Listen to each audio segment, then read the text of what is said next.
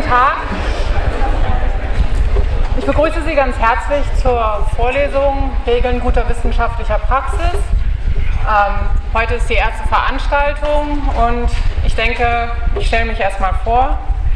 Ähm, ich bin Julia Fischer, ich bin Professorin für kognitive Ethologie, also Verhaltensforschung an Tieren, hauptsächlich auch Menschen und es ist eine gemeinsame Professur mit dem Deutschen Primatenzentrum. Sie haben jetzt sicherlich viel von dem Research Campus Göttingen gehört, also eine gemeinsame Berufung. Und ähm, ich möchte die Vorlesung beginnen mit ein paar organisatorischen Bemerkungen und zum Ablauf. Dann äh, einen Überblick über die Vorlesungsthemen geben bis zum Dezember und inhaltlich geht es heute darum, einmal über die Aufgabe von Universitäten, auch ihre Vorstellungen, ihre ähm, Erwartungen an ein Studium ähm, zu reflektieren, dann darüber nachzudenken, was ist eigentlich Wissenschaft und über Grenzen der Erkenntnis äh, zu reflektieren. Also wo sind eigentlich bei dem, was wir betreiben, wenn wir Wissenschaft machen, die Grenzen gesetzt. Das Erste, was ich vielleicht sagen möchte, ist, dass für Sie das kein Problem ist, wenn vielleicht hier und da zwei oder drei Leute quatschen. Das ist irgendwie alles gar nicht so schlimm. Für mich hier unten ist es unheimlich irritierend, weil ich dann immer in so einem Geräuschteppich stehe und es schwierig ist, seine eigenen Worte zu folgen. Wer das nicht glauben mag, den lade ich gerne herzlich ein, zwischendurch mal runterzukommen, einen etwas komplexeren Sachverhalt frei vorzutragen, während hier so zehn Leute reden. Also bitte ich Sie ähm, im Namen Ihrer Kommilitoninnen und Kommilitonen, aber auch für mich und für den Ablauf der Veranstaltung möglichst das äh, Level ruhig zu halten. Das wäre total nett. Klappt doch, wunderbar. Ähm, ich versuche es auch ein bisschen locker zu machen. Es sind auch immer wieder interaktive Aufgaben drin oder Experimente, die ich mit Ihnen mache, einfach weil ich glaube, dass man auch in der Vorlesung gewissermaßen an sich selbst ein paar äh, Sachen ausprobieren kann. Und ich bin hier nicht angetreten, um hier sozusagen 90 Minuten durchzureden. Gut, weil es immer wieder Fragen gibt zur Bachelor-Vorlesung, äh, zur Bachelorarbeit und wie diese Vorlesung damit zusammenhängt. Wir haben die jetzt ins dritte Semester geschoben, weil wir gesehen haben, dass einfach viele Leute im fünften Semester ein Auslandssemester einlegen möchten. Das heißt, es ist jetzt eine Vorlesung für das dritte und fünfte Semester und wir hoffen, dass wir langfristig dazu kommen, dass also mehr Drittsemester die belegen, weil auch die Rückmeldung gekommen ist von ihren Kommilitoninnen und Kommilitonen in den letzten Jahren, dass sie gesagt haben, die Vorlesung wäre besser früher angesiedelt als später. Gut, diese Vorlesung hat zwar eine Klausur, die Klausur wird aber nicht benotet. Das ist auch nachträglich nicht möglich, diese Klausur benoten zu lassen im Rahmen von irgendwelchen Wahlpflichtfächern und so weiter. Man kann aber durchaus durchfallen und es gibt Leute, die davon auch fleißig Gebrauch machen. Also ähm, wir hatten äh, letztes Jahr eine Durchfallquote von ungefähr 25 Prozent. Ja, also ähm, keine Note, aber durchaus so, dass wir von Ihnen natürlich hinterher ein bisschen was verlangen. Gut. Formal gehört die Vorlesung noch zum Projektantrag, den dann die Leute schreiben, die praktisch kurz vor der Bachelorarbeit stehen. Das heißt, nochmal zur Erinnerung, Sie sind das wahrscheinlich, wissen das alles besser als ich, ja, äh, wenn Sie alle ihre Kurse sonst zusammen haben, geht es irgendwann ins Vertiefungspraktikum. Das machen sie dann in dem Labor, in der Arbeitsgruppe, wo sie auch ihre Bachelorarbeit anfertigen. Das dauert sechs Wochen, das wird benotet von ihrem Dozenten oder ihrer Dozentin. Dazu gehört ein Literaturseminar, wo sie ein Referat halten müssen, auch das wird benotet. Ähm, das, darum kümmern sich dann die jeweiligen äh, Dozenten. Und dann geht es darum, dass Sie einen sogenannten Projektantrag schreiben sollen. Dafür haben Sie zwei Wochen Zeit. Auch dieser Projektantrag wird benotet, natürlich von Ihrem Dozenten. Die Note wird auf dem Formular eingetragen, was Sie brauchen, um sich für die Bachelorarbeit anmelden zu können. Sobald dieses Formular sozusagen, da steht dann drauf, habe so und so das Thema für seine, Ihre Bachelorarbeit bekannt gegeben, sobald das im Prüfungsbüro ist, sozusagen läuft die Uhr, dann haben Sie zehn Wochen Zeit. Und es ist jetzt so, auch wenn Sie unheimlich schnell sind und nach drei Wochen schon Ihre Bachelorarbeit fertig haben und abgeben, nützt Ihnen das gar nichts, weil trotzdem das Gutachten erst nach zehn Wochen angefertigt wird. Wer sich das ausgedacht hat, weiß ich nicht, aber es ist so. Das heißt, denken Sie daran sozusagen, wenn Sie soweit sind, wenn Sie dann irgendwie Ihre Note brauchen, äh, Ihre Credits brauchen, um sich zum Beispiel für ein Masterprogramm zu bewerben, dass es da diese äh, zehn Wochen Puffer auf alle Fälle gibt. Gut. Sind dazu Fragen konkret? Okay, also die Vorlesung umfasst sechs Termine. Ich versuche heute ein bisschen zügiger zu machen, weil einige wohl noch in die Physik müssen, um sich dort anzumelden, dass wir, sagen wir mal, um 20 vor 2 heute fertig sind. Ich mache gerne eine Pause zwischendurch, äh, damit man sich mal kurz die Beine vertreten kann. Ähm, gut, nachträgliche Benotung nicht möglich, hatte ich schon gesagt, das hatte ich auch schon gesagt.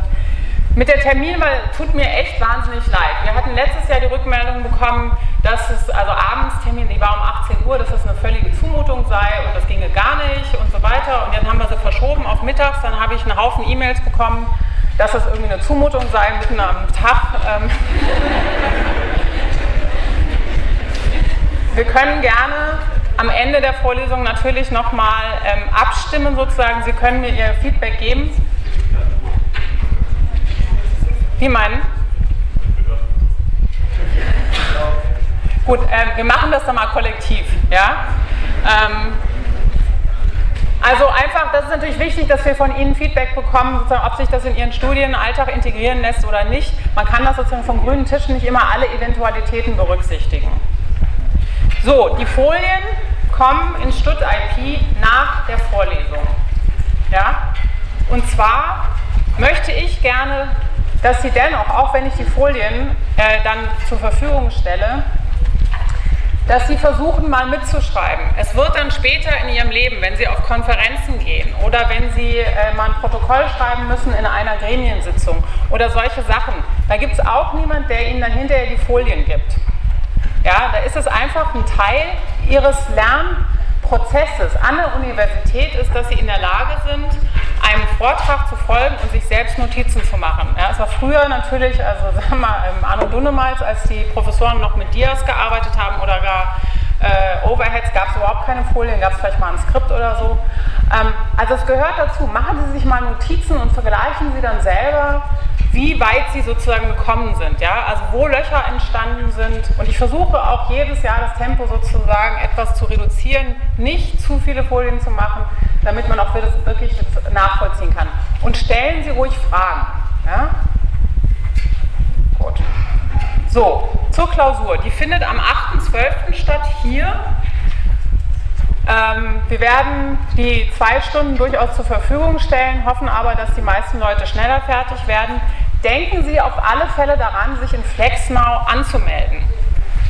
Sonst kann die Note nicht eingetragen werden und dann kann frühestens sozusagen die Note zum Wiederholungstermin eingetragen werden, wenn Sie sich dann angemeldet haben. Auch das schaffen nicht alle. Die Wiederholungsklausur findet dann am 12.01. statt, nächstes Jahr, auch hier im Raum. Ich hoffe aber, dass dieses Mal ähm, alle vorher gewissermaßen sich genügend Gedanken gemacht haben, dass es keine Wiederholungstäter gibt sozusagen. So, und dann noch was, ich werde die Vorlesung wie jedes Jahr am Ende evaluieren lassen. Es gibt mir natürlich immer ein wichtiges Feedback, was, äh, was ich besser machen kann, ja, was äh, nicht so gut funktioniert hat. Sie können auch gerne diesen freien Text benutzen, um mir ganz spezifisch äh, Vorschläge zu machen, äh, was zum Beispiel gekürzt werden könnte oder wovon mehr ruhig geboten werden könnte. Das ist für mich auch wichtig, sowas zu hören. Aber die Frage gilt natürlich auch für Sie. Was ist Ihr Beitrag für eine gelungene Vorlesung oder eine gelungene Lehrveranstaltung?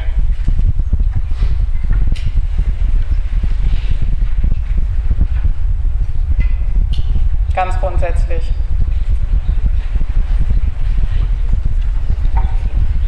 Vorschläge?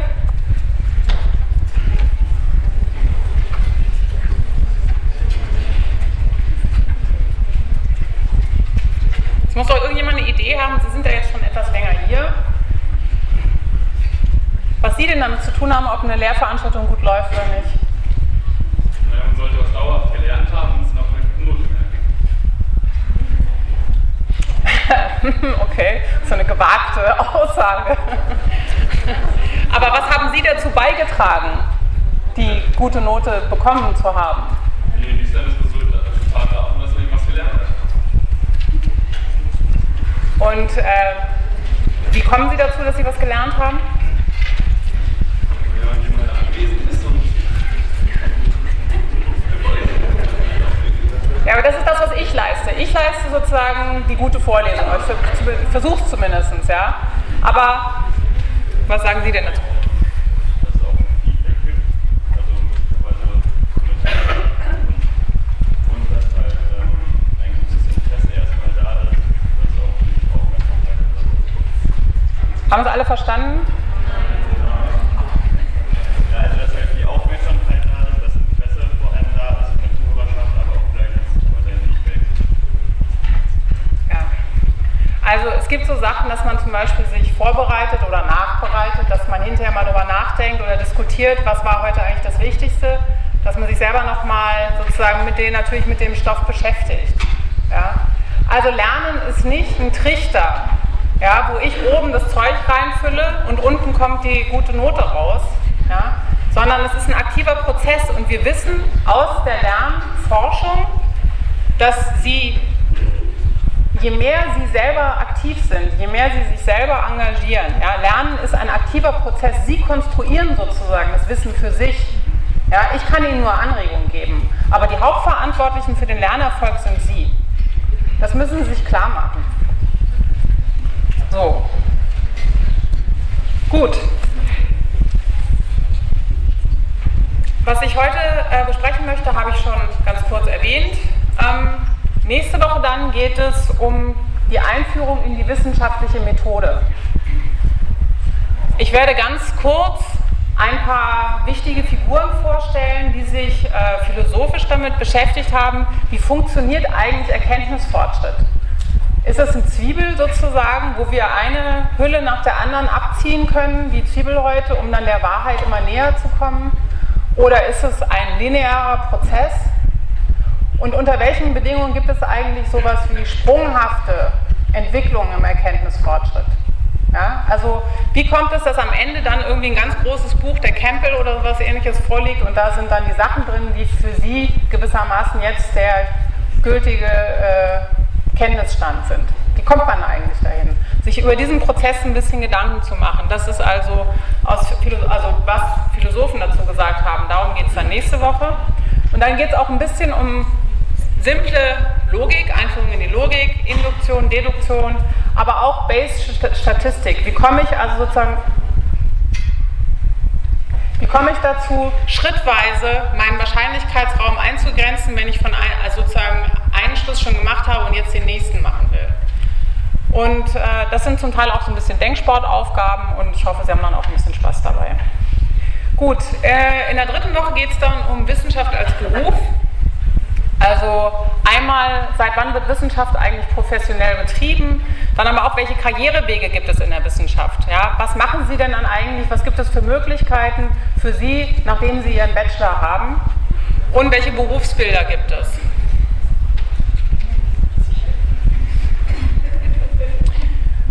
Dann in der vierten Woche steht dann die Projektplanung und wissenschaftliche Kommunikation auf dem äh, Plan.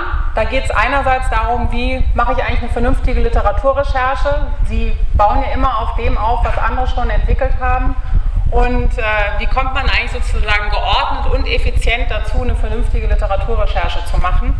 Dann werde ich mit Ihnen besprechen, wie man so einen Projektantrag schreibt, den Sie als Vorbereitung für die Bachelorarbeit machen sollen. Und ich will dann auch ein paar Hinweise geben für die Leute, die sozusagen sich vorstellen, eine längere wissenschaftliche Karriere zu machen, also nicht nach dem Bachelor aufzuhören, sondern äh, einzusteigen und dann vielleicht sogar eine Doktorarbeit irgendwo im Visier haben, schon am Horizont könnte ja sein, was dann gewissermaßen äh, für größere Implikationen da drin sind, was man braucht, wenn man dann einen Bachelor, äh, schreiben will.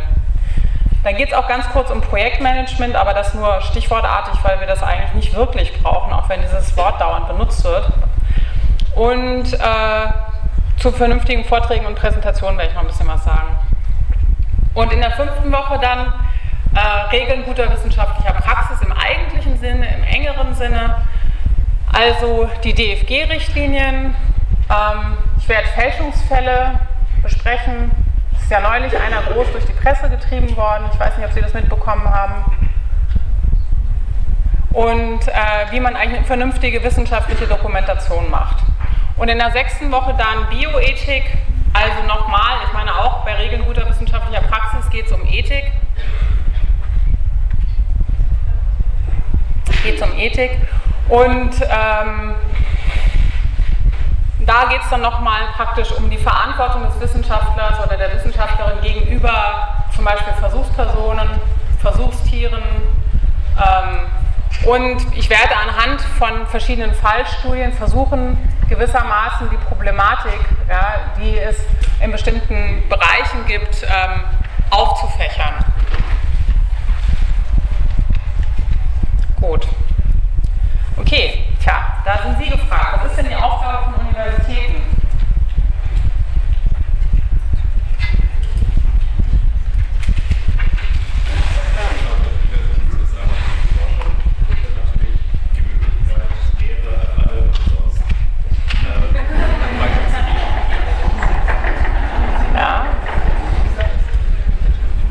Also Forschung sehen Sie durchaus als einen zentralen Bestandteil von Universitäten.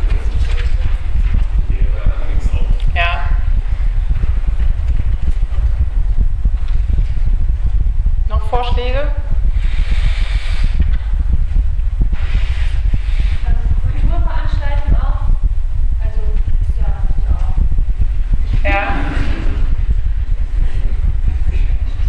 Genau, also wenn man sagt Lehre, was soll denn gelehrt werden?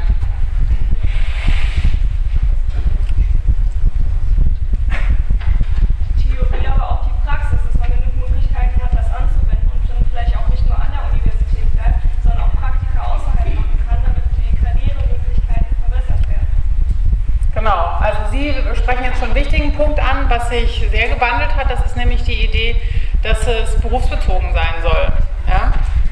Und wir haben jetzt eine, also man spricht ähm, in, der, in der Wissenschaft, die sich mit Universitäten beschäftigt, also Universitäten sind auch durchaus ein Forschungsgegenstand ja, oder in der Wissenschaftspolitik davon, dass die Universitäten sozusagen überdehnte Anforderungsprofile haben. Wir wollen alles Mögliche von Universitäten. Ja. Wir wollen Bildung, wir wollen Ausbildung, ja, wir wollen also eine Berufsbezogenheit, andererseits wollen wir, ähm, eine, es ist ein Lebensraum, es gibt soziale ähm, Funktionen von Universitäten, es sollen kulturelle Veranstaltungen organisiert werden und so weiter. Es ist riesig groß geworden.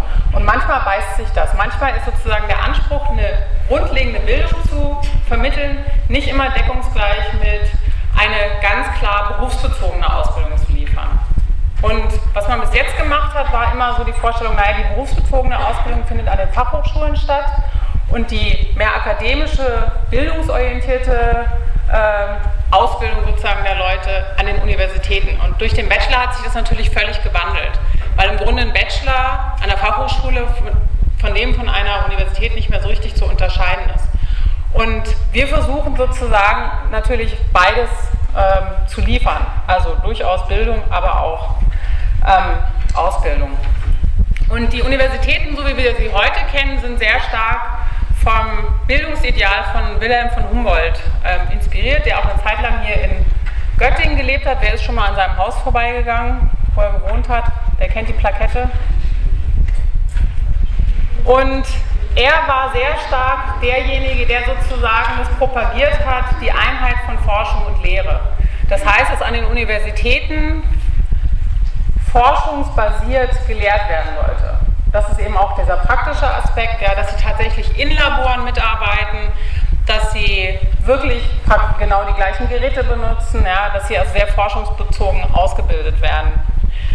Aber wir haben natürlich das Problem, sozusagen, je mehr Leute an der Universität sind und diese Universitäten sind finanziell ähm, unterausgestattet, strukturell schon seit Jahrzehnten, desto mehr haben wir natürlich Situationen, wo einfach wahnsinnig viele Leute in einem Hörsaal sitzen und praktisch zugetextet werden. Ja, das ist natürlich auch immer so eine ökonomische Frage.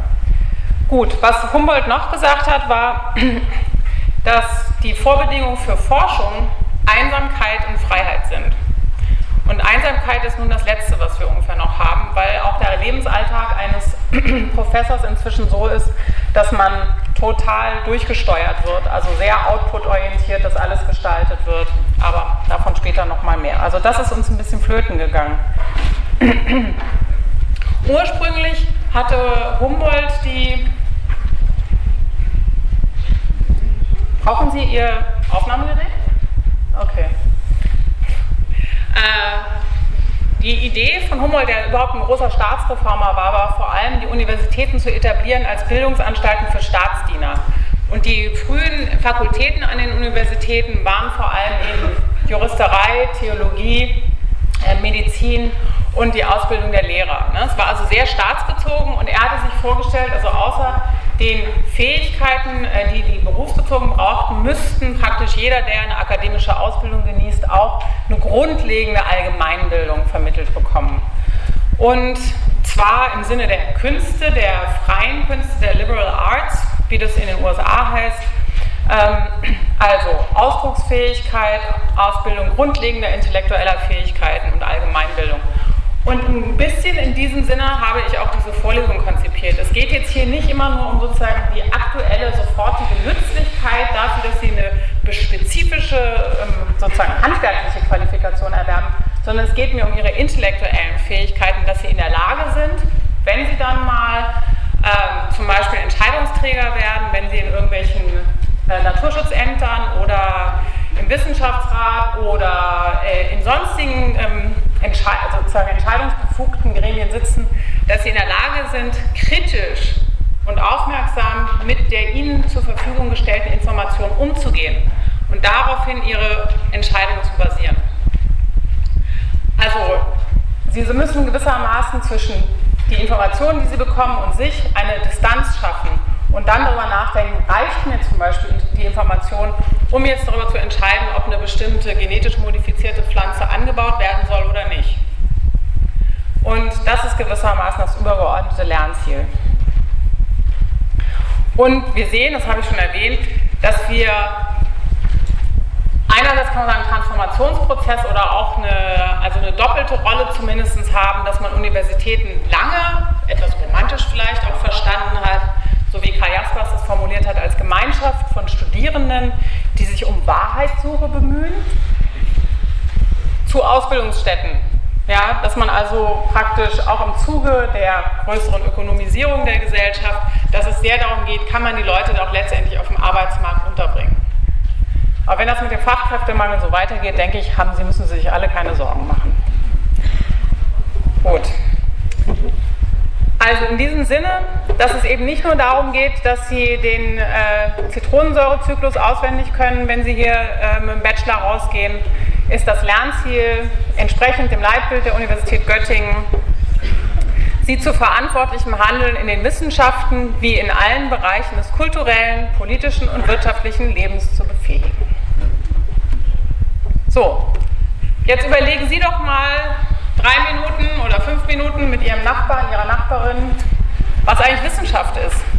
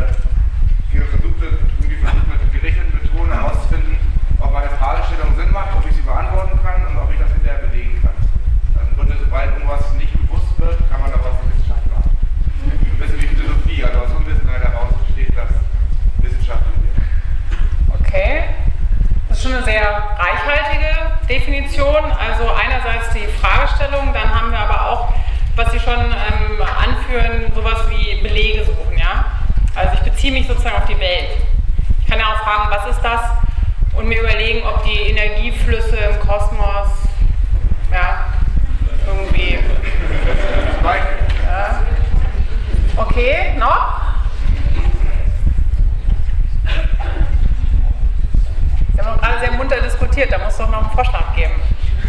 Hat jemand eine andere Definition gehabt? Ja? Vielleicht allgemeiner Wissenschaft, die Aufgabe von Wissenschaft ist äh, Unverstandenes verstanden zu machen, das äh, zu publizieren und vor allem zu Verstandenes weiterzugeben, also zu erhalten. Also auch Aufgabe der Wissenschaft zu, zu sammeln und zu bewahren Wissen also gewissermaßen aufzubereiten ja, für Nachfragende. Ja, das ist sicherlich auch eine wichtige Aufgabe. Ja, Regeln und Hypothesen aufstellen, zum Beispiel die Welt oder mal erklären. Was unterscheidet denn Wissen von Glauben? Die Beweisbarkeit. Beweisbarkeit? Was heißt das, Beweisbarkeit? Naja, man kann die äh, Hypothesen, die man aufstellt, die Versuche verifizieren und damit mit sehr großer Wahrscheinlichkeit sagen, dass es so ist. Hat jemand dazu eine abweichende Meinung? Ich würde vielleicht auch sagen, es gibt so zum Beispiel als, als Biologe kann ich nie sagen, es ist absolut wahr, das hier. Also in der Mathematik kann ich das machen, das ist eine andere Welt. Aber so hier in der realen Welt kann man nie sagen, es ist absolut wahr. Allerdings kann ich irgendwie empirisch das belegen und durch sagen, ich versuche, wenn ich das mache, äh, erwarte ich, dass das rauskommt und dann kommt das raus. Und beim Glauben versucht man halt gar nicht erst das zu beweisen oder es ist halt irgendwie nicht auch nicht mehr empirisch beweisbar. Genau. Da haben Sie einen sehr guten Hinweis gegeben. Nochmal der. Ja, man versucht vielleicht die Anzahl der Dogmen auf ein Minimum zu reduzieren. Was denn für Sie ein Dogma? Etwas, was, was ich als gültig annehme, ich aber nicht beweisen kann. Also das hat Wissenschaft ja auch. Aber sieht das, Wissenschaft versucht das, glaube ich, auf ein Minimum zu reduzieren. Glauben ist nicht so. Genau. Also was ganz wichtig ist, tatsächlich, wir können in der Naturwissenschaft nichts beweisen. Ja, das liegt in der Natur der Sache, sondern was wir machen können, ist, Hypothesen zu falsifizieren. Wir können sagen, so ist es nicht. Ja, da und können sagen, der Zusammenhang besteht, das haben wir beobachtet, aber den, die Ursache sozusagen zu beweisen, das liegt außerhalb der Vorgehensweise der Wissenschaft. Ich komme darauf nochmal zurück, wenn wir uns über die wissenschaftliche Methode unterhalten, da werde ich es nochmal ausführen. Aber das ist ganz wichtig, dass wir im Prinzip davon leben in der Wissenschaft, dass wir sozusagen bessere Erklärungen finden. Und der Beweis impliziert ja, dass man sozusagen eine Wahrheit, die ein für alle Mal unverrückbar richtig ist, gezeigt hat. Und die Naturwissenschaft lebt aber davon, dass sie sagt, na gut, wir haben bis jetzt geglaubt, Photosynthese funktioniert so, aber wir haben eine neue Methode, jetzt haben wir gesehen, das ist alles ganz anders. Elektronentransport funktioniert völlig anders als bis jetzt vermutet. Jetzt ist unsere Hypothese, ist es so. Und vielleicht kommt aber in zehn Jahren jemand und sagt, nee, es ist übrigens doch anders, ja, weil ich wieder eine neue Methode gefunden habe. Und jetzt kann ich zeigen, da fehlt nämlich noch ein ganz wichtiger Komplex, den wir nicht berücksichtigt haben. Das heißt, wir gehen immer so davon aus, dass wir sozusagen bisher angenommene Erklärungen eigentlich widerlegen oder verbessern. Gut. Ähm, wenn man jetzt mal eine Enzyklopädie befragt, also eine äh, Institution für das Wissen und Sammeln und Bewahren, also das, das, Sammeln und Bewahren von Wissen, dann steht da zum Beispiel so eine Definition wie die auf Begründungen bezogene und strengen Überprüfungspostulaten unterliegende Kenntnis, institutionalisiert im Rahmen der Wissenschaft. Ja? Das heißt also, ich muss jemandem erklären können, wie ich dazu gekommen bin, zu einem bestimmten Schluss und ich muss es anderen ermöglichen, das zu überprüfen. Das ist total wichtig. Das ist also nicht subjektiv. Es kann nicht einfach nur sein, ich habe aber das Experiment so gemacht. Ja? Jemand anders muss eben in der Lage sein, praktisch bei einem Experiment genau zu den gleichen Ergebnissen zu kommen. Das heißt, es muss immer überprüfbar sein. Und die Erkenntnistheorie beschäftigt sich gewissermaßen mit den Bedingungen für den Erwerb von Wissen. Also wie kommen wir dazu, dass wir ähm, also zum Beispiel eine Theorie durch eine andere ersetzen. Das Ganze geht natürlich, also Kant hat sich dazu auch sehr schön zu der Frage, wie kann man eigentlich Wissen von Meinen und Glauben ähm, unterscheiden. äh, als wichtiges Kriterium eben das Objektive zureichend für wahr halten. Ja? Also es ist gewissermaßen, Wissen ist auch etwas, wovon wir kollektiv ausgehen, dass wir das überprüfen, also dass Überprüfungspostulaten genügt etc. Und beim Meinen ist es so, dass wir kollektiv oder auch zum Teil subjektiv davon ausgehen, äh, dass es zwar richtig ist, aber wir können es nicht ähm, überprüfen. Und Glauben ist eben bloß subjektiv. Gut. Man kann also sagen, Wissenschaft basiert auf Fakten und Fakten sind Aussagen über die Welt, die wir aufgrund vorsichtiger und unvoreingenommener Sinneseindrücke machen. Gibt es dazu irgendwelche äh, Einwände? Sagt irgendjemand Einspruch, euer Ehren? Ja? Ja, Einsprüche dazu nicht, aber mich würde mal interessieren, wie sich das mit der Theologie dann verhält. Die ja nun auch hier unterrichtet wird und inwiefern die denen denn genügt. Was ist dann die Existenzberechtigung von der theologischen Fakultät an einer Universität? das kann man ja nicht kann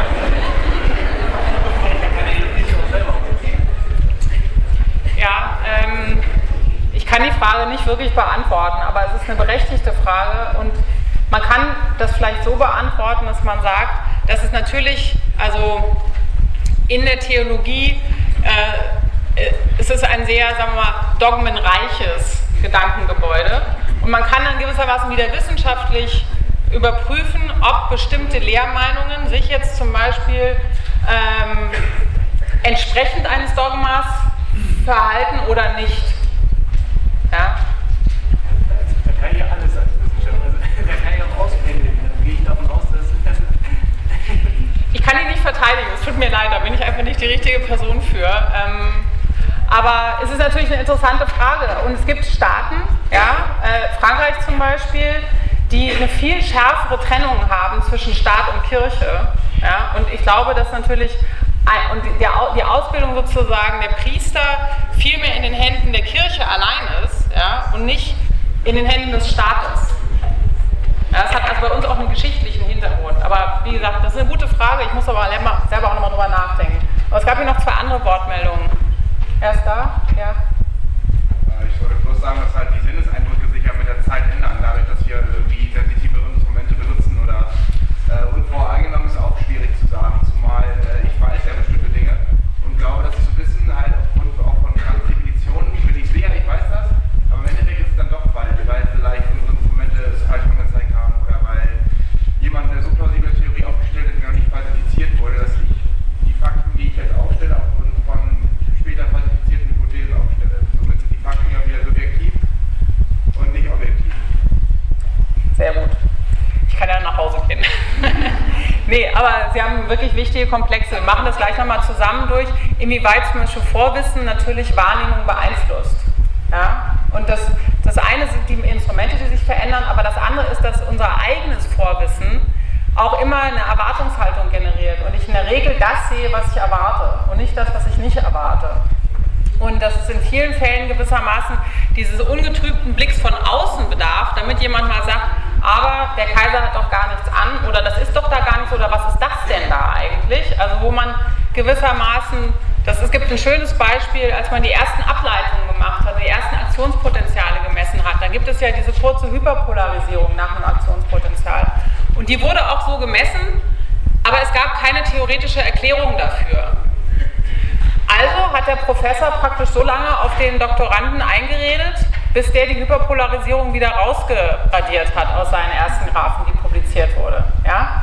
Also insofern war es so, dass gewissermaßen dieses, das nicht sein kann, was nicht sein darf, ja, äh, auch natürlich uns einschränkt, wenn wir bestimmte Sachen wahrnehmen. Aber Sie wollten noch was sagen? Das ist das nächste. Keiner weiß, wie sich ein unbeobachtetes Tier verhält. Ja, also, oder eine unbeobachtete Zelle. Oder, ja, das ist natürlich auch immer noch ein Prozess von Interferenz, den man irgendwie kontrollieren muss. Das ist, aber man muss es einfach mal drüber nachgedacht haben. Gut. Also, wir haben hier sozusagen eine Prämisse. drin, ja, nämlich eine Wenn-Dann. Also wenn Fakten auf Begründungen basieren und strengen Überprüfungskriterien genügen, dann haben wir eine sichere Basis für Wissenschaft. Aber das Problem ist eben, dass diese ähm, Fakten, die wir haben, nicht wirklich, das haben wir jetzt gerade schon besprochen, immer auf unvoreingenommenen Sinneseindrücken beruhen, sondern dass wir natürlich mit sozusagen ähm, einem bestimmten Blick daran gehen. Und das muss uns einfach ab und zu zu denken geben, was ist denn jetzt nun eigentlich wirklich gesichertes, wissenschaftlich gesichertes Wissen? Und man muss sich einfach überlegen, ja, ob die Fakten den Ansprüchen wirklich genügen. Also sowohl an Begründung und Überprüfbarkeit. Das heißt, die Frage, welche Evidenzkriterien liegen wir eigentlich an? Und da gibt es sehr interessante Unterschiede auch zwischen Disziplinen. Ja, also äh, in der Mathematik ist es vielleicht am elegantesten. Ja, da haben wir eben tatsächlich irgendwann den Beweis. Ja. Ähm, in den Naturwissenschaften haben wir relativ auch noch eine stringente Vorgehensweise. Es gibt sowas wie ein kanonisches Vorgehen, das lernt man dann. Ja, Sie wissen einfach, bestimmte äh, Prozeduren müssen so und so angewendet werden und das muss ich so und so machen und das ist ein richtiger statistischer Test und das ist ein falscher und so weiter. Aber wir gehen natürlich in die Geisteswissenschaften, das sind ja auch durchaus Wissenschaften, äh, wo dieser sozusagen äh, die, die, die, Regeln, wie man vorgeht, nochmal ganz anders aussehen. Ja? Das muss man sich klar machen, dass natürlich sozusagen jede Wissenschaft auch ihre eigene ähm, Prozeduren da hervorbringt. Gut, also wir hatten jetzt ja schon mal das mit dem Vorwissen. Hier ist ein schönes Beispiel, das kennen Sie wahrscheinlich, wenn Sie das erste Mal durch ein Mikroskop gucken, einen neuen Schnitt sehen. Was sehen Sie da?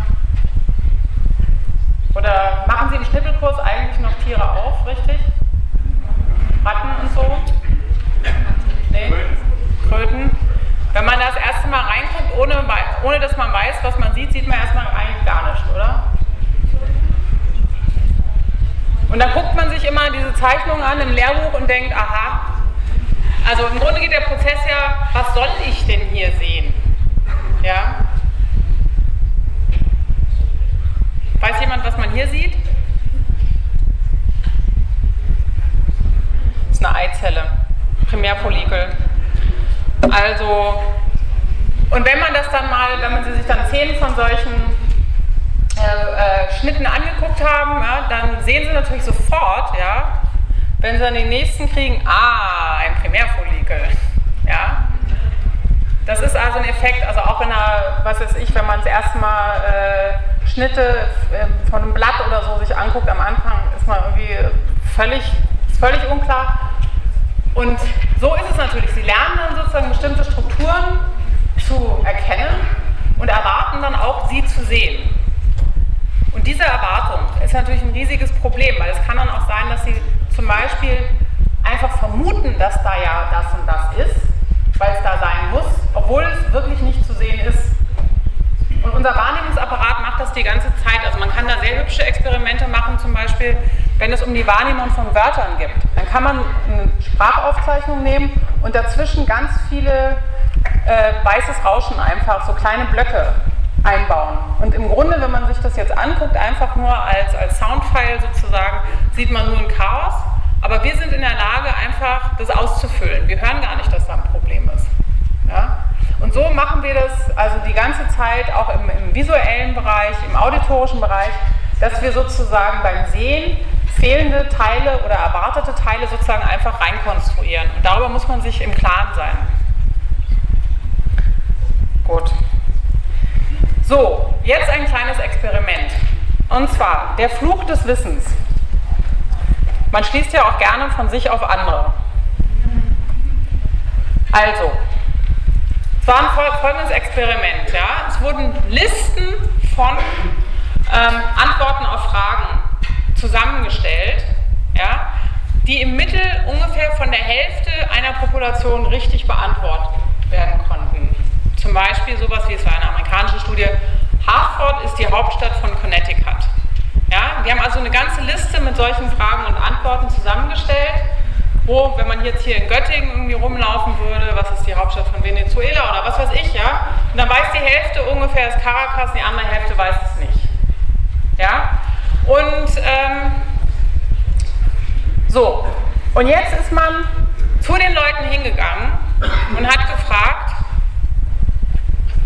ähm, die Leute, die das wussten, was sie glaubten, wie viele Leute in der Population eigentlich dieses Wissen haben und hat verglichen mit den Leuten, die das nicht wussten und hat gefragt, was glauben Sie denn, wie weit verbreitet ist die Kenntnis der Antwort? Und was passiert da? Beide? Nein, die, die es nicht wissen, schätzen zu ein, die, die es wissen, schätzen zu hoch ein. Genau.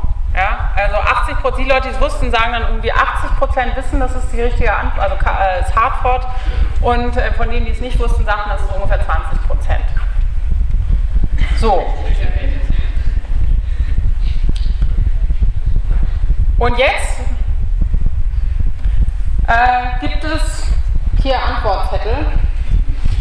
Es gibt vier verschiedene Antworten. Bitte lesen Sie nur einen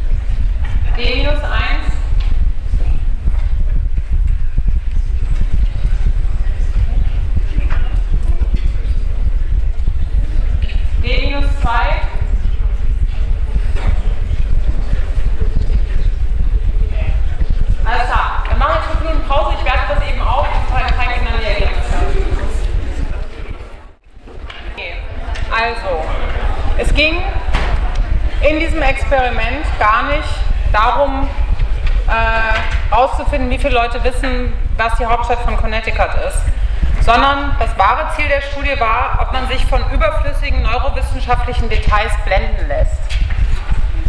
Und es wurden den Leuten praktisch vier Erklärungsmuster, also vier Erklärungen angeboten, die waren ähm, entweder insgesamt plausibel und, äh, oder zirkulär, also haben überhaupt keine Erklärung geliefert. Und äh, einmal waren die sozusagen einfach eine Erklärung oder es wurde garniert mit überflüssigen neurowissenschaftlichen Details, die man ähm, eigentlich nicht braucht, um das beobachtete Verhalten zu erklären. Und ähm, das ist also auch schön publiziert, ist ein gutes Journal, Journal of Cognitive Neuroscience. Ähm, so, das waren also die ähm, Antworten, die Sie gelesen haben und das ist praktisch immer parallel gemacht worden. Also entweder Researchers claim that this curse, also der Fluch, passiert, weil die Leute sozusagen nicht in der Lage sind, die Perspektive des anderen einzunehmen. Oder aber es wurde dann eben noch drumherum erzählt, dass man ja irgendwie einen Brainscan gemacht hätte, aber das ist total irrelevant für den Zweck.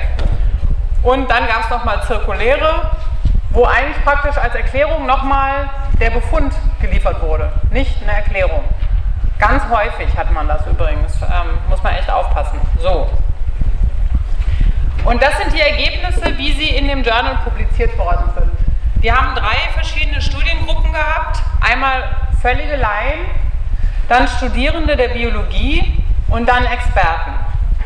Und was man hier aufgetragen sieht, die haben ihre Skala ein bisschen anders, die ging von plus 3 bis minus 3, aber das habe ich jetzt verändert, weil ähm, das sonst noch länger dauert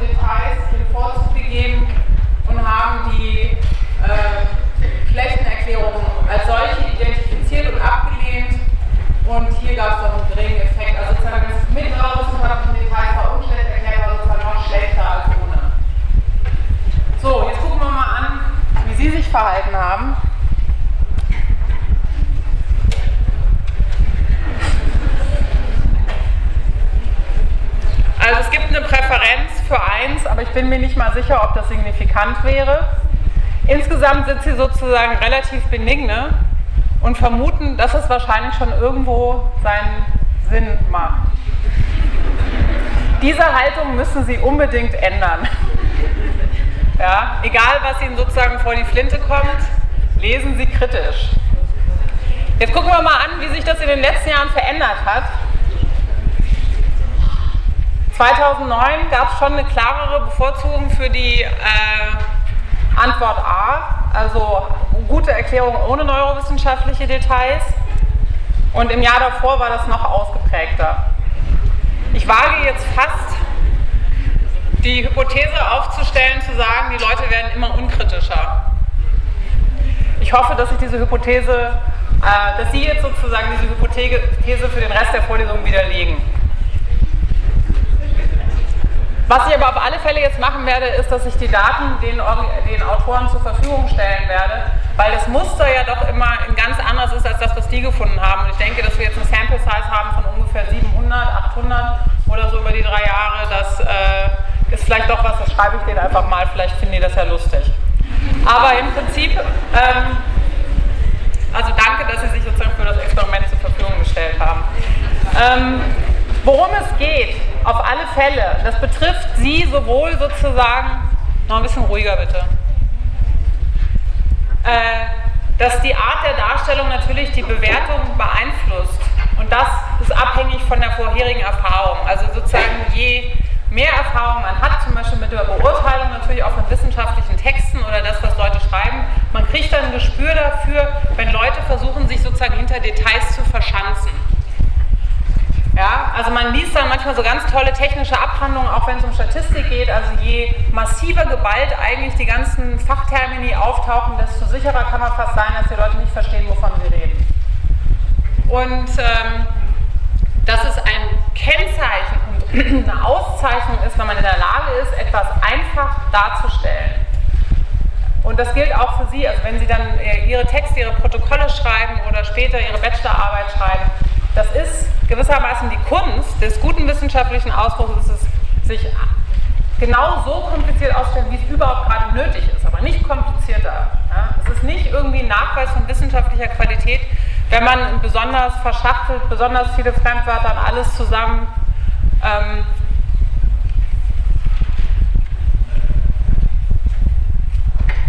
Danke. Okay. So, und was das auch zeigt, es gibt natürlich Denkgewohnheiten. Man kennt das oft, dass man sozusagen den, den Lösungsraum nicht hat. Aber wenn man erstmal so 20 oder so von diesen Art von Rätseln gehabt hat, dann weiß man natürlich sofort, welche Hölzchen man umlegen muss, um irgendwie zum gewünschten Ergebnis zu kommen. Und vieles ist eben auch davon, was sie sozusagen trainieren während ihrer Ausbildung, ja, wo sie gewissermaßen die Lösung für ein Problem vermuten. Das ist hier übrigens die Lösung, nicht damit Sie weiter abgelenkt sind. Ähm, und unsere Aufmerksamkeit ist selektiv. Ja? Also, wir nehmen nicht immer alles wahr, obwohl wir glauben, dass wir eigentlich alles wahrnehmen. Und um das mal nochmal sozusagen ein bisschen zu illustrieren, ein kleiner Film. Da geht es um einen Kartentrick.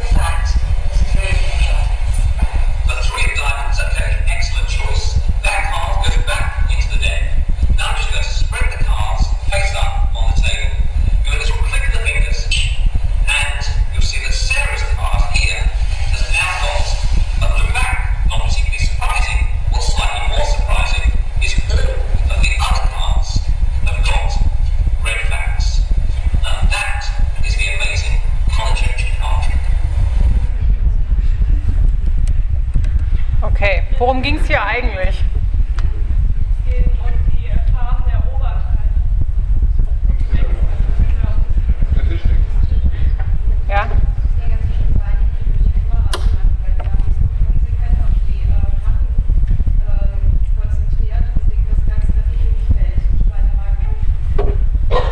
Also es, jemand hat bemerkt jedenfalls, wer hat denn bemerkt, dass da äh, sich Farben verändert haben, außer die Farbe der Karten? Doch so viele. Sagenhaft. Okay, jetzt gucken wir uns das nochmal ganz an, ja?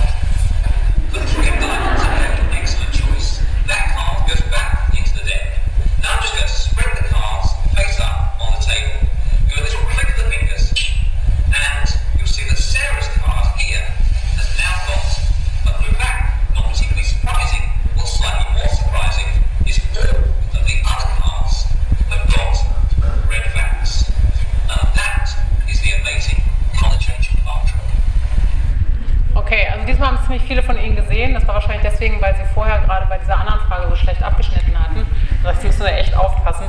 Also es gibt natürlich viele solche Experimente. Wer hat denn jetzt eigentlich den Gorilla gesehen? Dann kennen Sie bestimmt auch das Experiment mit dem Gorilla und den... Gut. Gut.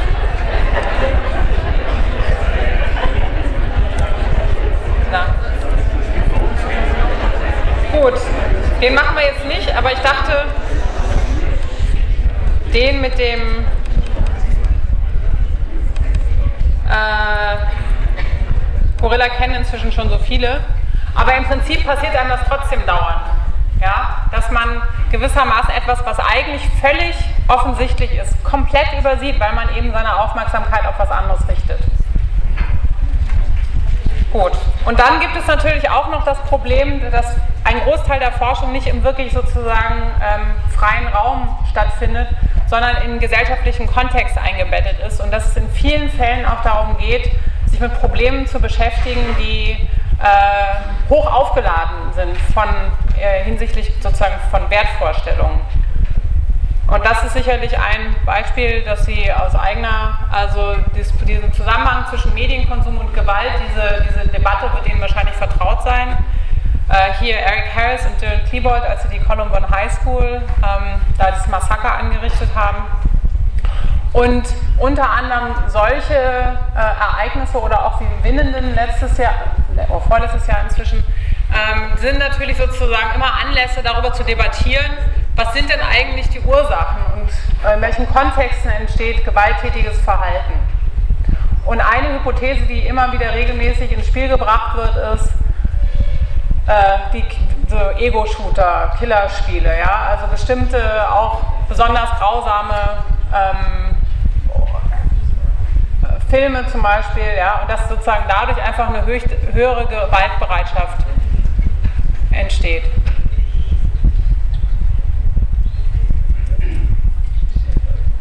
Hallo?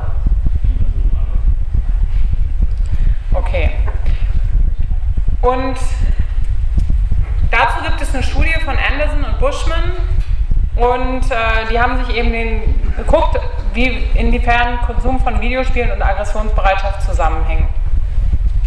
Und hier, das ist ein bisschen schlecht zu erkennen, ist aufgetragen äh, Aggressive Behavior, da wurden die Leute in der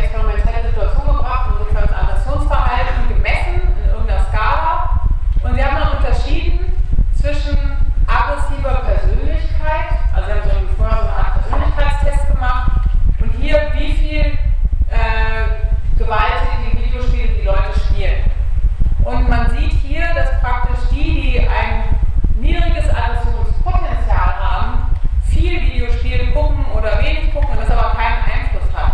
Wogegen Leute, die sozusagen intrinsisch eine hohe Gewaltbereitschaft haben, wenn sie dann viel Videospiel gucken, auch äh, die Bereitschaft sozusagen aggressives Verhalten zu zeigen, extrem ansteigt.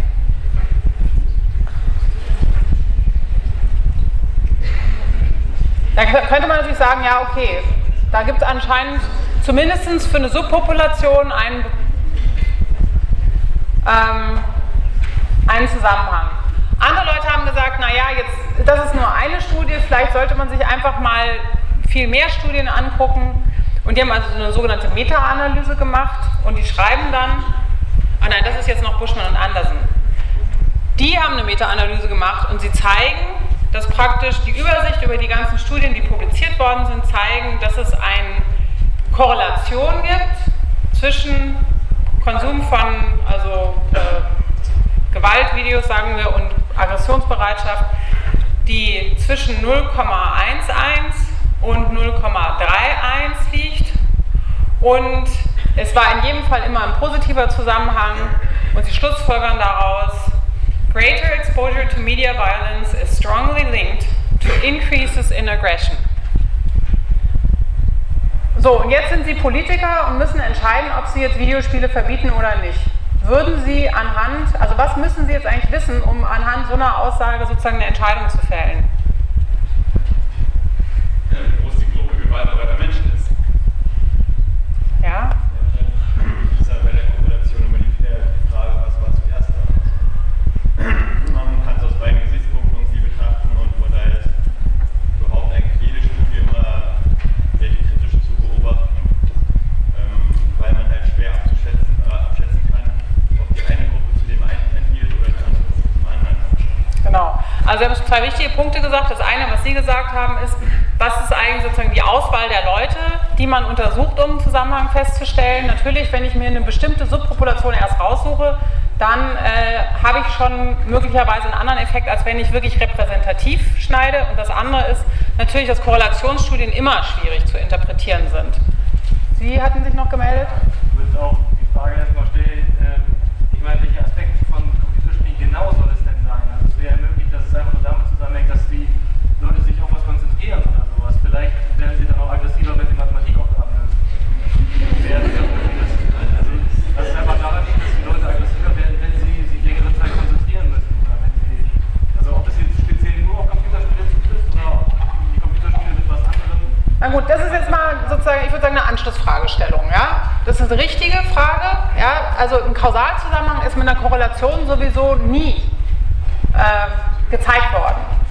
Also was wirklich die Ursache ist, muss dann sozusagen in weiteren Experimenten natürlich ein bisschen ruhiger ähm, eingegrenzt werden. Aber worauf ich jetzt hier im Moment hinaus will, ich mache mal ein bisschen flotter jetzt, weil wir auch äh, dann die Damen und Herren rechtzeitig in die Physik entlassen müssen. Was vor allem wichtig ist, dass Sie in der Lage sind, sich zu überlegen, ob denn eigentlich Punkt 1.1 oder Punkt 3.1 überhaupt ein starker Zusammenhang ist. Und wenn es nur eine Korrelation ist, also ohne die ganzen Zusatzeinschränkungen, die Sie jetzt aufs Tapet gebracht haben. Und dafür müssen Sie Statistik machen. Ja? Sie müssen einfach verstehen, was bedeutet denn so eine Zahl? Weiß es jemand, was sie bedeutet? Ja? Glaube, minus 1 und plus 1 äh, zeigt eine Korrelation an, wie sehr Zusammenhänge, wie stark sie korrelieren. Und das ist eine relativ geringe Korrelation. Genau.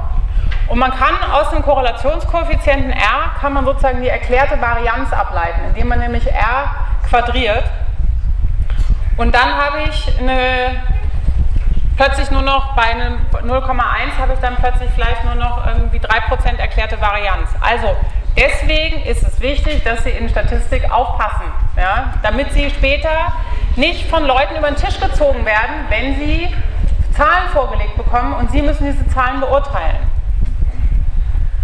Gut, was Buschmann und Andersen dann noch gemacht haben, ist, sie haben sozusagen mal verschiedene postulierte Zusammenhänge, sozusagen Großzusammenhänge, aufgetragen und haben gefunden, dass den stärksten Zusammenhang äh, zu befinden ist zwischen Rauchen und Lungenkrebs.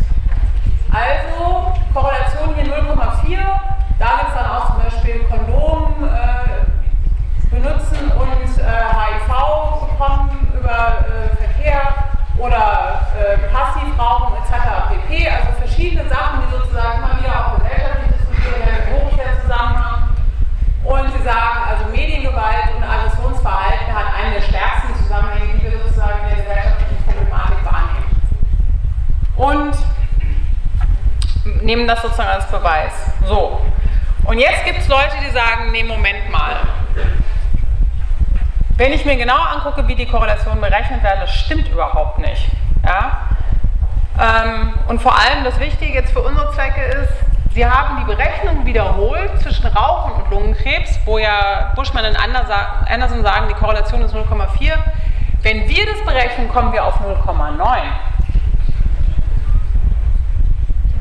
Wie kann das angehen, würde man in Norddeutschland sagen. Sag mal, wie kann das angehen? Dass die einen mit dem gleichen Datensatz auf 0,4 kommen und die anderen auf 0,9. Auch dazu empfehle ich Ihnen wieder, sich ernsthaft mit Statistik auseinanderzusetzen, um das zu klären. Hier kann man gar nichts sehen. Das ist die Originaldaten äh, aus der 1950er Studie, auf die sich immer noch fast alle beziehen.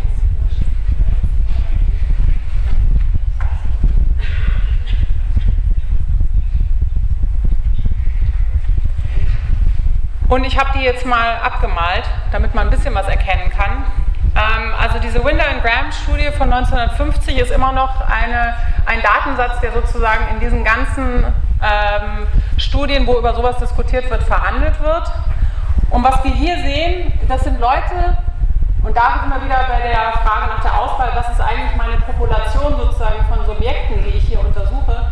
Das sind alles Leute, die im Krankenhaus sind. Und die einen davon sind äh, haben Krebs und die anderen haben keinen Krebs. Und dann hat man die gefragt, ob sie rauchen, wie viel sie rauchen, hat dann verschiedene sozusagen Schweregrade des Nikotinabusus da ähm, eingeführt und konnte eben dann zeigen, hier, dass die Wahrscheinlichkeit, dass man sozusagen raucht und Krebs hat, viel höher ist, als dass man nicht raucht und Krebs hat. Ja, das ist der Datensatz. So, und jetzt ist die Frage, wie ist jetzt die Korrelation? 0,4 oder 0,9?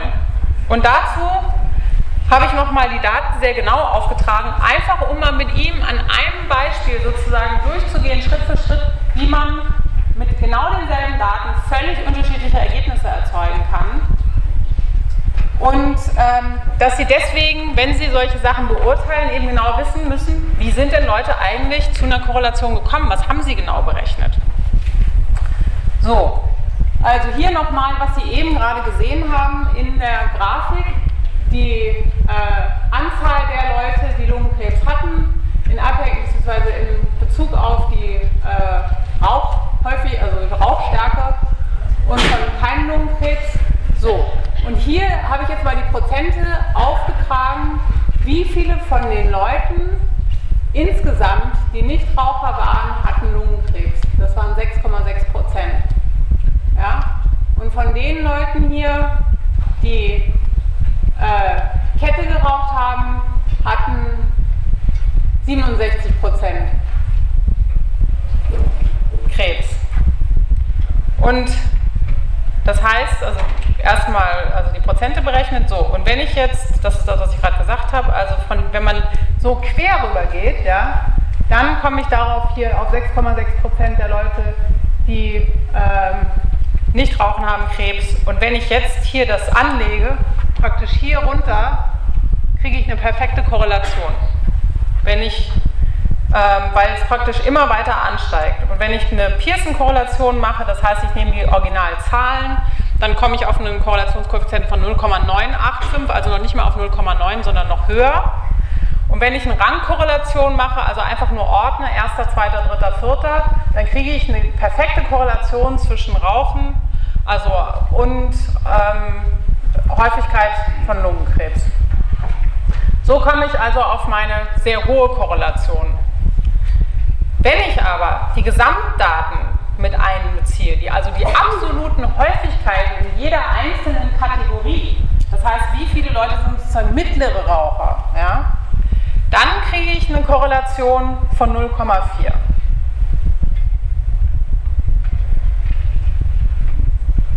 Ja, also wenn ich hier praktisch die ganze Tafel betrachte und nicht einfach nur, wie viel Prozent einer Kategorie von Rauchern haben eigentlich Krebs, ja, wenn ich nicht nur dieses Endergebnis korreliere, sondern die gesamten Zahlen darin eingehen lasse, dann habe ich nur noch eine Korrelation von 0,41.